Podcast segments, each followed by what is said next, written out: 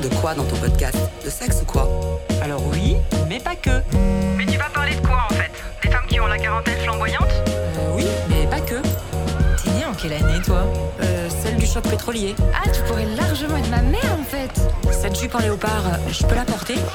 Tu veux dire encore la porter? Il y a quelques semaines, en plein confinement, je donnais un cours sur la création de podcasts par Zoom à une vingtaine d'étudiants.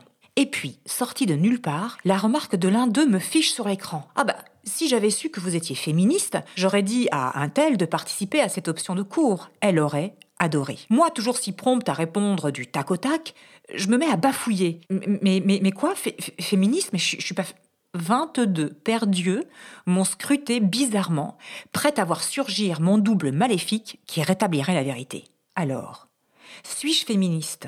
Y a-t-il un féminisme de la femme quadra différent de celui de la femme de 20-30 ans? Bienvenue dans ce 13e billet d'humeur du podcast et en même temps, fuck. Et en même temps, fuck. Et en même temps, fuck. Et en même temps, et en même temps, fuck.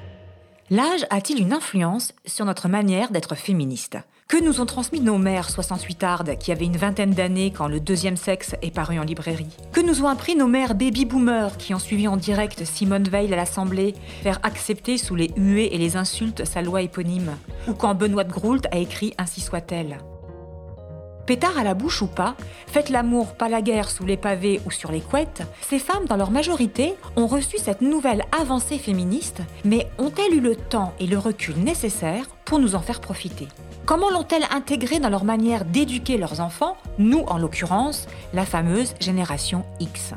Vu d'ici, j'ai l'impression que ces avancées par rapport à leur mère donnaient déjà satisfaction et que les mouvements féministes étaient plutôt réservés à une minorité de femmes, intellectuelles, parisiennes. Même notre admirable Simone Veil promulguera quelques dix ans plus tard la création du congé parental pour trois ans, reléguant quelque part de nouveau la femme à sa première fonction, entre guillemets, celle de s'occuper des enfants avant de s'occuper d'elle, carrière ou pas, et la laissant à l'issue de cette période bien en peine de retrouver une situation professionnelle stable et garantissant son indépendance.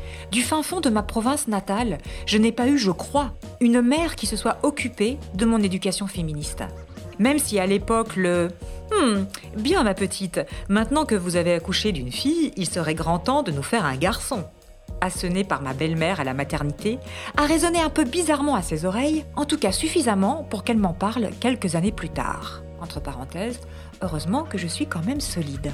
En revanche, il lui a toujours paru incongru, et je reste diplomate dans le choix des mots, mes choix de femme libre, volant d'un amour à l'autre, quittant les hommes, quittant mon domicile, laissant pour un temps ma canette avec eux pour voguer vers de nouvelles aventures. Ce que j'appelais déjà de tous mes voeux, à savoir un indestructible goût pour la liberté, était-elle la première pierre de mon féminisme? Les germes de ce dernier seraient donc endogènes et non exogènes.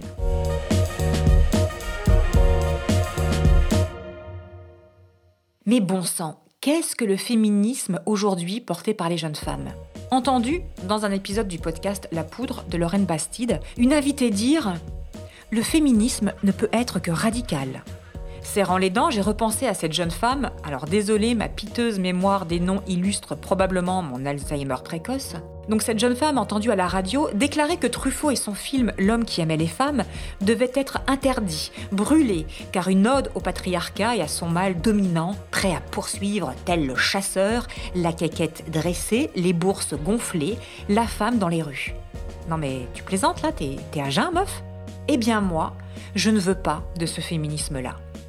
Il est pour moi l'incarnation d'un féminisme victimaire, un féminisme différentialiste qui pousse naturellement dans un excès qui le rend inaudible à sa cible principale, l'homme. Si c'est à nous d'être le message, il faut aussi que celui qui doit le recevoir puisse le recevoir, et dans les conditions d'une écoute mutuelle. Sinon, autant pisser dans la mer. Alors ça excite, ça échauffe, mais en rien ça ne fait réfléchir. Je ne suis pas sûre d'ailleurs que la cérémonie des Césars, pourtant présentée par une femme que j'estimais, a fait avancer la cause des femmes en donnant un message hautement intellectuel à la jante masculine. Et une fois de plus, quand je vois ce genre de comportement, j'ai la sensation d'être une victime, celle qui se lève et qui se casse, ou celle qui ne remonte pas sur scène. Les départs de Florence et Adèle ont été un aveu de défaite et non un aveu de puissance. En faisant cela, elles n'ont pas fait un coup d'éclat, elles ont juste shooté dans un ballon dégonflé. Et que dire de la parole Muette on ne se souvient plus du nom de euh, qui vous savez, on bafouille, on appelle Hatchoum un homme dont la femme enceinte de 8 mois a été assassinée, le ventre ouvert au couteau du nombril au pubis, alors trop jeune pour connaître Sharon Tate, ou un cruel manque de discernement, de culture, les trois à la fois. Et puis on quitte l'échiquier public au lieu de livrer sa bataille. Eh ben non, meuf. Lève-toi, oui, là je suis d'accord. Mais te casse pas. Prends la scène puisque tu as la chance d'y avoir accès. Reprends le micro, Florence. Et grâce à ton intelligence, mets des mots sur ta révolte. Car les tribunaux populaires ont cette faculté d'être laconiques et de ne pas respecter deux droits fondamentaux. Celui de la présomption d'innocence et celui de la rédemption. Et tout cela, bien sûr, sans la présence de l'accusé. Je ne suis pas d'accord avec ce que vous dites, mais je me battrai pour que vous ayez le droit de le dire, dit Voltaire. C'est bien ce sentiment que j'aurais eu ce soir-là si l'une d'elles avait eu le courage de prendre la parole au lieu de fuir. C'est en revanche bien ce courage-là qu'ont eu une Ardent, une Deneuve, une Binoche, ou encore un Jean du Jardin ou un Gilles Lelouch en défendant leurs convictions, et quelques jours plus tard, Bec Bédé sur Europe 1. Une pluie d'insultes et de menaces s'est abattue sur eux. Le féminisme d'aujourd'hui imposerait donc une vision manichéenne du monde et serait exclu immédiatement toutes celles qui n'obtempéreraient pas au diktat du parti. Le monde est donc devenu sans nuance, et celle qui dira qu'elle n'est pas d'accord avec le pamphlet de dépente dans l'IB sera vouée aux gémonies. Le féminisme radical a tendance à imposer une bien-pensance femelle qui me pèse autant que toutes les autres et qui me fait automatiquement appartenir au clan d'en face, à celui du mâle blanc, bedonnant, puissant, que ce soit financièrement, artistiquement, intellectuellement, ce fameux patriarcat asservissant. Ou alors, et là je me dis que c'est peut-être complètement cumulatif, dans le clan des vieilles connes réactionnaires. Dans l'établissement de cette bien-pensance féministe, toute nuance est exclue sous peine de mort médiatique. Alors Esther, calme-toi, reviens sur Terre, t'es pas connue. Ok, donc à une peine de mort sociale ou amicale, en clair, je vais perdre des followers. Le féminisme serait donc manichéen, nous enfermant à double tour dans une pensée unique, et quiconque s'en éloigne risque le lynchage systématique. Nous finirons le travail des nazis, on dit à peu de choses près les féministes devant l'entrée des Césars.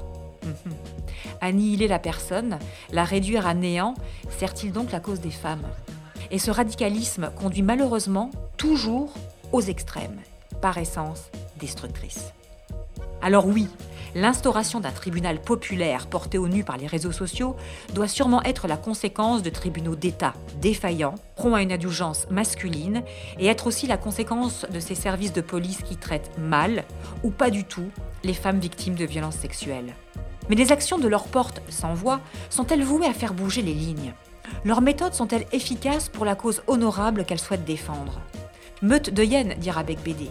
Hystérique sera probablement la réponse la plus fréquente. Et si les principales ennemies du féminisme étaient les féministes elles-mêmes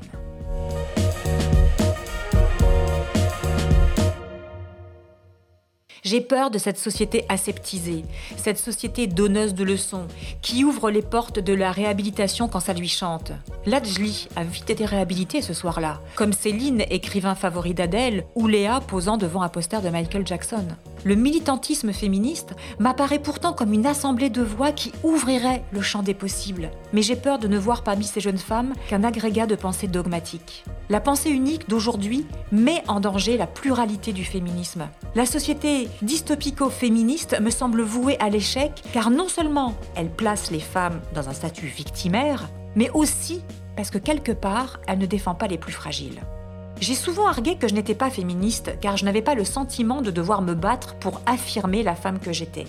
Que se battre était une forme de stigmatisation, de revendication inutile car je refusais de facto l'idée même de différenciation.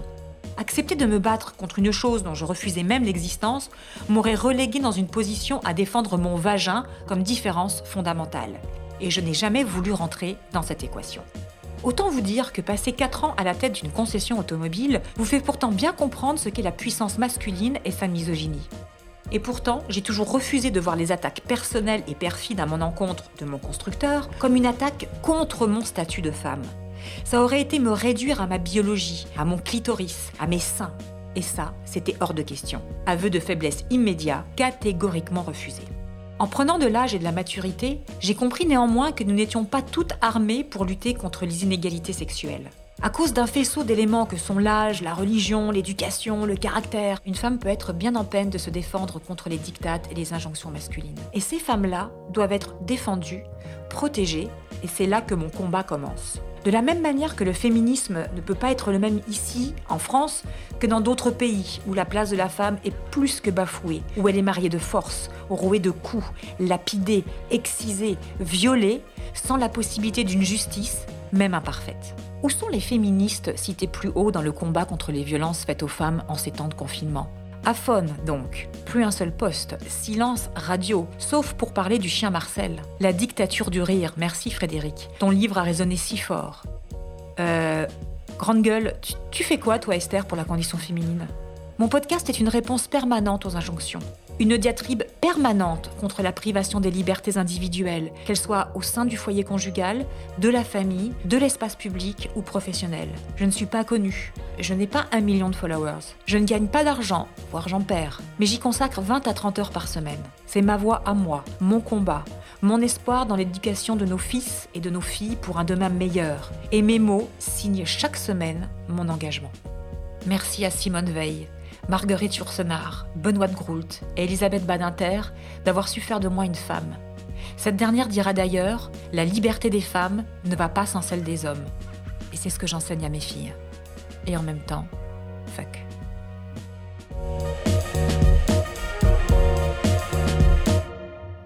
Et en même temps, Fuck, un podcast écrit par Esther Pi.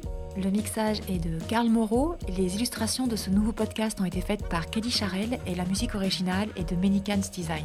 On se retrouve la semaine prochaine 7h pour un nouveau billet d'humeur, disponible désormais sur toutes les plateformes d'écoute. N'hésitez pas à mettre un gentil commentaire et plein d'étoiles. Abonnez-vous à mon compte Instagram et en même temps, fuck. Je vous souhaite une belle semaine, prenez soin de vous. Et en même temps, fuck. Et en même temps, fuck. Et en même temps, et en même temps, fuck.